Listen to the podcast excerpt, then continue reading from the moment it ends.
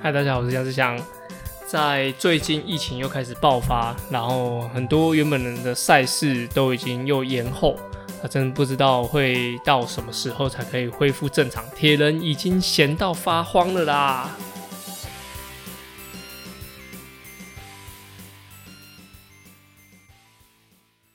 嗨，大家好，在上一集的时候有跟大家分享到 Super League 的这个比赛，然后他在上周的。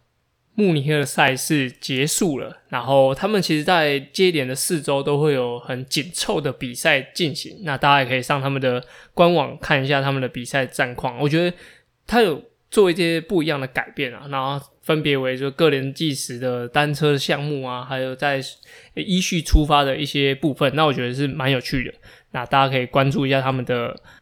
YouTube 或是 IG，而且他们更新的都蛮及时，也蛮紧凑。然后他们的照片分享，其实我都觉得超漂亮。所以，呃，如果你喜欢短距离刺激的赛事的话，你可以去追一下他们的的资讯。那本集会跟大家讨论一下，就是七十点三，就 Ironman 七十点三的世界锦标赛。那它在九月十八号会在美国乔治犹他州进进行。那其实，在同一周，就是这一周，会有大概有十场的 Ironman 十场，因为我上他们的官网看啊，其实很紧密的比赛，然后每个地区都有。他们的网站写的又不只有一一三的部分，也有五一五零他们的一个赛事的距离，所以其实，在这一周会有十场的比赛，Ironman 七十点三十场的比赛来进行。那特别我特别注意的就是九月十八号这个世界锦标赛，因为其实这这场世界锦标赛是从二零一九之后，因为二零二零的疫情比较严重，所以没有举办，所以二零一九的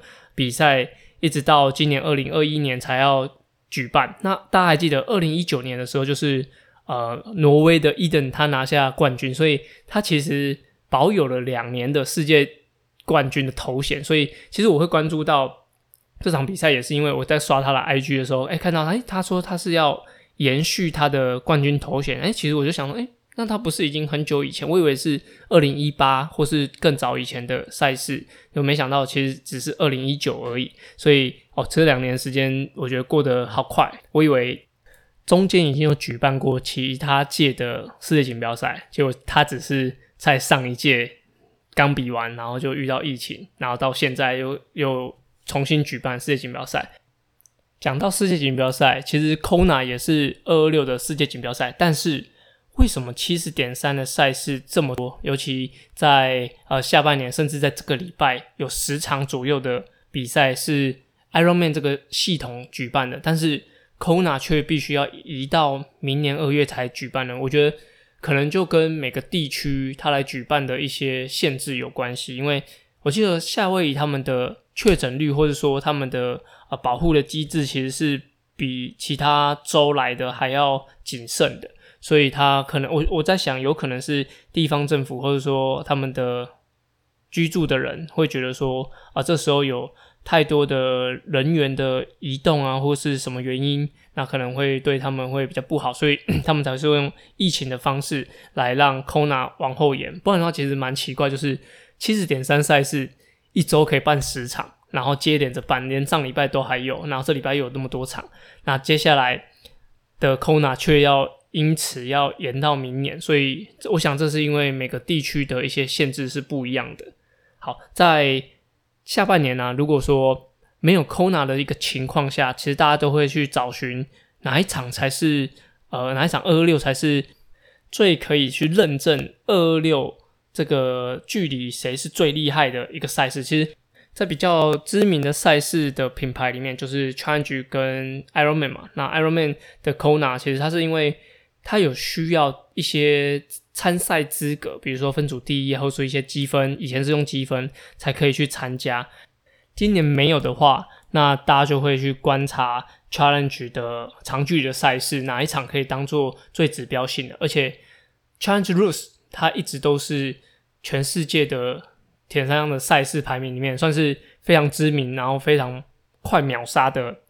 比赛。我之前有听同事他们去参加 Trans Rose 的时候，就说，如果你这场今年比赛完了之后，然后你要报名明年的，啊他是有开放现场报名。他说那个排队的人龙啊，如果你有在新一区逛街过了，他说是可以排满一圈 Neo Nineteen 的，是可以把那个人人数啊，是可以把那个 Neo Nineteen 这样包围一圈起来，就是它是一个非常指标性的赛事。那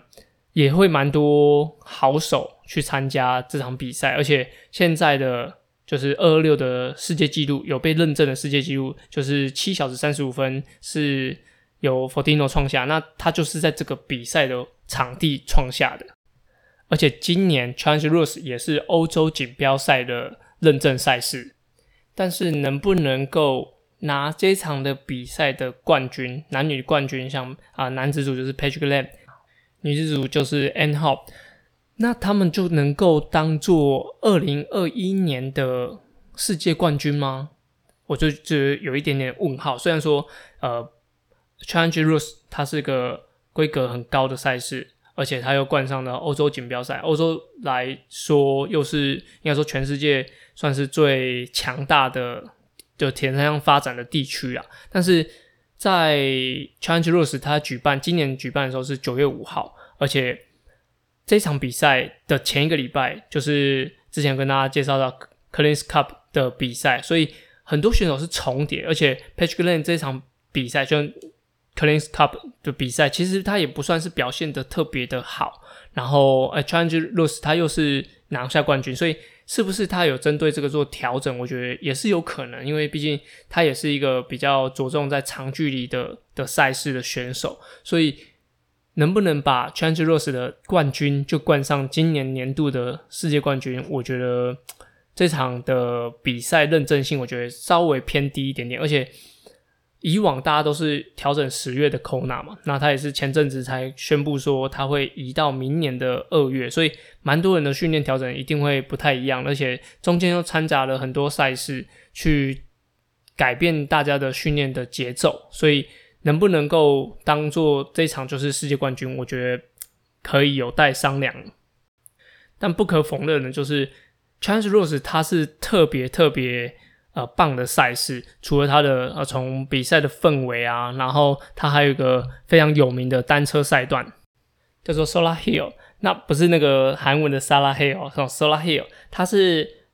在自行车赛段的时候，它会呃有个上坡缓上，也不算是缓上坡，因为我记得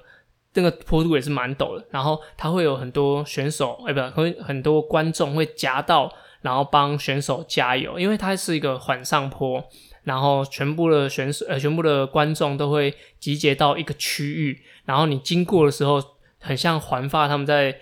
在登山顶的时候，会有很疯狂的群众会帮你把把路给挤得很小，然后你可能肩膀的宽度就跟他们人站在你旁边一样。那如果要超车，其实也是一件很困难的事。如果大家想要去体验一下，或者说想看一下那是什么样的画面，可以上网查一下，就是 Solar Hill 的。的影片，那你可以看一下侯一里主播哈，他之前有参加的时候，他就有在车子上有录影，就是经过那个赛段，而且刚好被 Lucy Charles 给超车，那那个夹道欢迎的热闹，还有那个刺激感，我觉得是非常值得，也是这场比赛我觉得非常有特色的地方。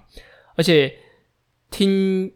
我们有去参加同事他们讲说，其实 Challenge Road 这个地区啊，它的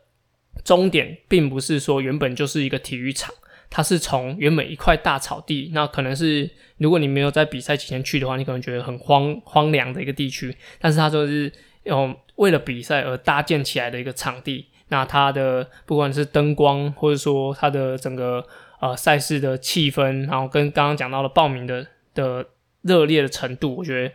绝对就是人一生必须要去过一次的一场赛事。如果说 Kona 是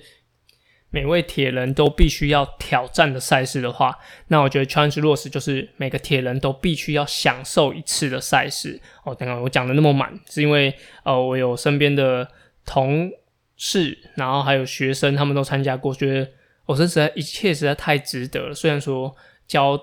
交通的部分会很舟车劳顿，那距离也蛮远的，那开销也蛮大，但是他们每个参加完都说，哦，那我。如果可以的话，我明年不当选手，我明年也可以来当观众或是拉拉队，那来感受这个比赛气氛。我想看文章可能会觉得，哎，这是真的假的？但是真的听到同事他们说真的有这么棒的时候，你就会一定很想要参加。这也会是我人生的一个清单。可能要等我小朋友大一点，或者说我的年纪再大一点，或者是收入再稳定一点的情况，才会去参加这个比赛。因为它也是只是要线上报名，或者说只是呃用报名的方式去进行，也不用说一定要拿资格什么。所以相较。在往后的机会里面是会比较好拿到资格的。好，讲完国外有这么多比赛之后，像你看这礼拜就会有十场的 Ironman 在在世界各地进行，但是台湾呢，台湾可能在十一月以前都没有赛事啊，除了是十月十七、十八的呃全国运动会以外，其他的话，我觉得。都不太可能可以举办，甚至有些小铁人也因为疫情关系而取消。那他现在在举办活动上也会有很多的人数限制，或者说其实蛮多是民众自己会担心的疑虑。那这个情况下，主办单位就会很难举办。好，那我目前我去查到有正常进行的话，可能就是呃十一月十二十一的十一月二十一的桃园铁人两项赛。那这应该是桃园地区他们自己举办的铁人两项赛。那在十一月二十六就是 F 叉 T，就是呃 Waypoint 这边举办的 F 叉 T，就是挑战每个选手、工作人员、观众极限的这场赛事。还有十二月四号的大鹏湾。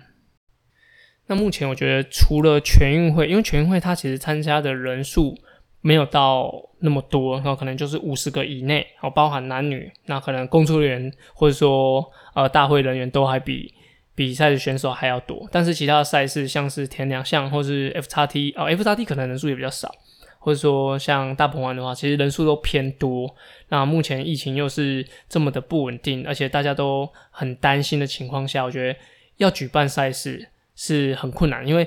以往的经验就是，其实要办比不办还要难的非常非常多，因为你要办，你就要把很多的配套想好。而且疫情的情况根本就不是你说的算，对，除了除了很多呃县政府他们的一些规定之外，还有就是卫福部他们疾管处他们有一些规范，或最大最大，我觉得最容易让举办的人很灰心，或者说最大的挑战其实是大家的言语讨论。因为假如说我现在宣布我一定要办。或者说我的活动是不延期的，很多人就会跳出来说：“那你们有没有很完整相关措施？然后，那你们如果真的有人难意怎么样？那叭叭叭一大堆。因为不办的话，就是直接延期，那延到什么时候，然后公告出来，这样子其实也没有人会怪你。但如果是一个你想要办的单位的话，其实背后的这些挑战是非常非常多，所以。像这种情况的话，在举办赛事，我觉得会比不办赛事难得非常非常多。当然，希望每个已经目前宣布会办的赛事单位都正常举办啦。那这样我们其实训练起来才会觉得比较有个目标，有个方向性。OK，那我们实事的部分我们就聊到这边，我们要进入我们下个单元，叫做。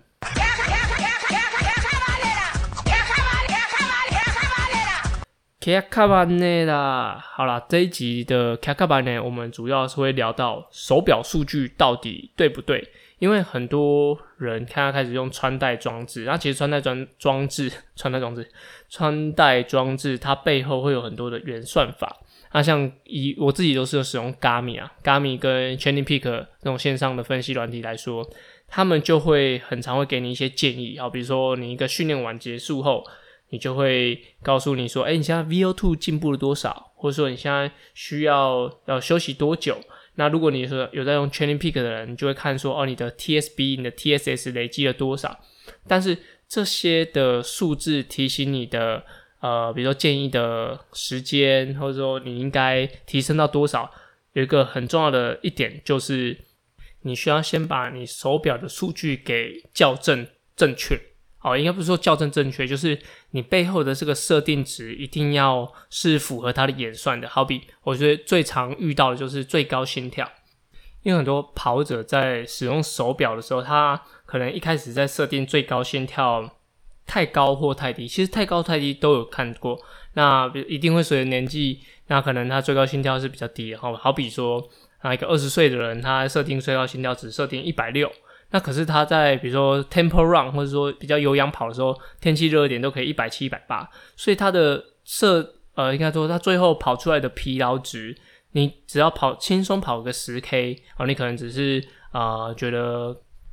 疲劳中等，但是那个数字跑出来叫你要休息四十八小时，哦，是因为你睡觉心跳设定一百六，然后可是你用一百七十几维持很久，所以它那个演算出来的数值就会差很多。那到最后它来评估你的呃所有的身体的恢复情况，其实都会差蛮多的。好，那这是最高心跳的部分。那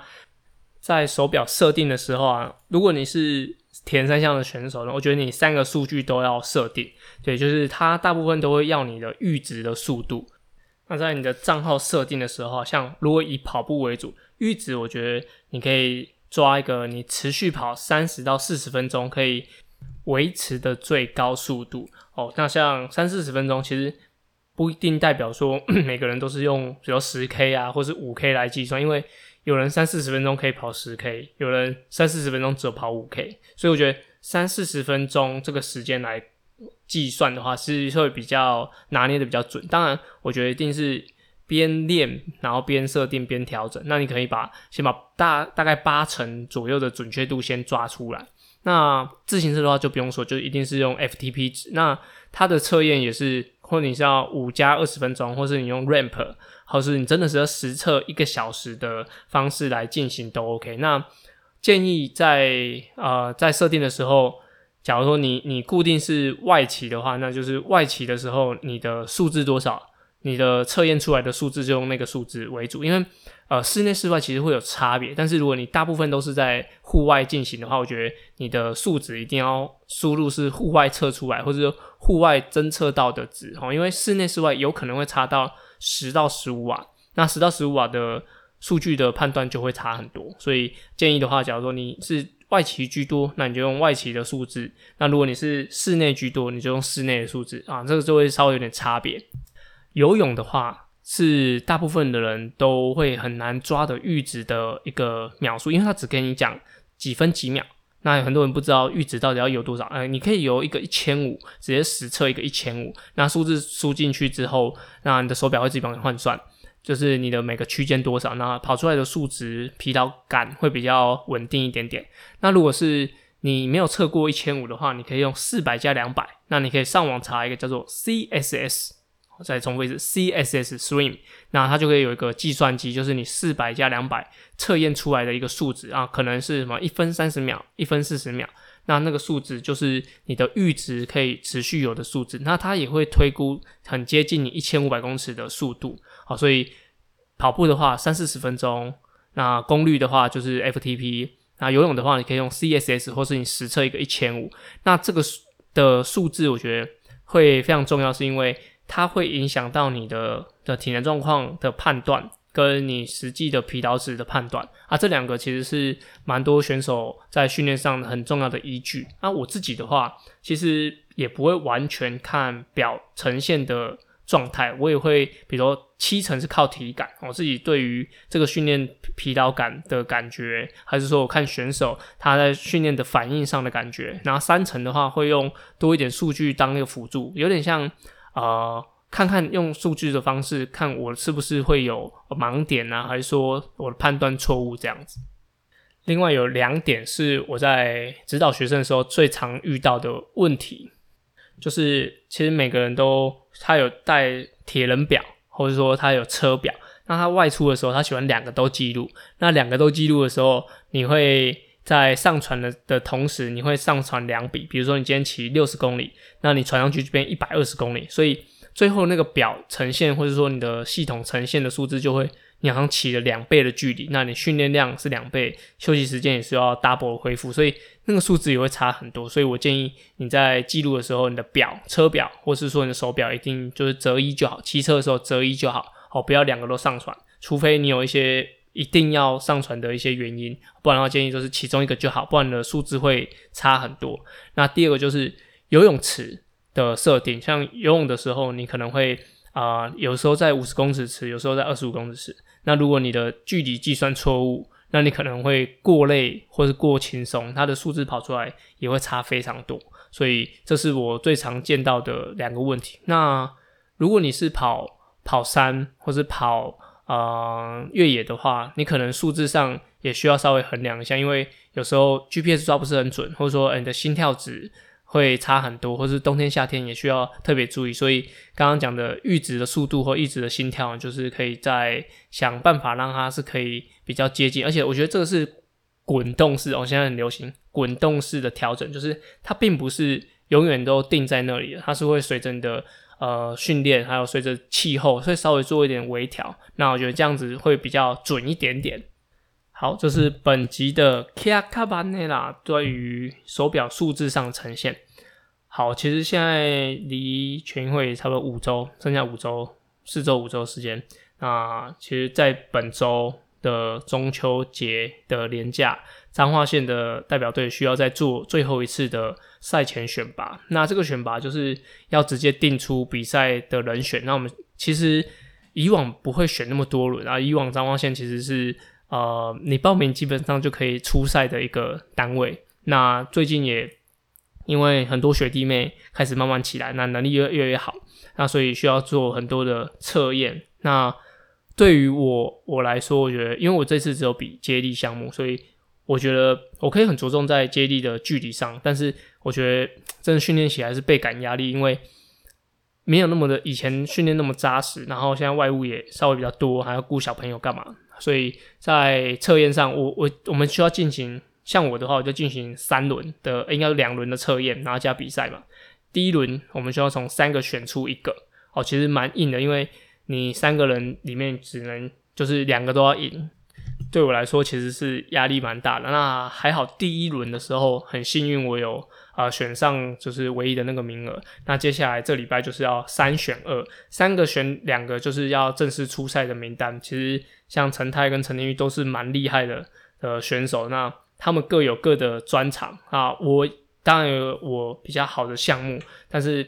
纵归下来，其实我觉得，呃，我们实力非常平均啊。我自己其实也没有很有信心可以选上，就是很担心到底是不是会白忙一场，因为毕竟我已经练了啊半年左右，都是在为了这个比赛做调整。那其实我现在已经正式的呃名单内，但是会不会上场，其实还要经过这个选拔，会不会？最后忙了半年，然后就上场都没办法上场，也有可能，对，因为我们就是十一来决定谁上场。那也希望我本周日早上的测验，就全运会选拔赛可以顺利的完成，那全运会可以顺利的举办，希望可以让我在短期内这个呃赛事的目标可以顺利的进行。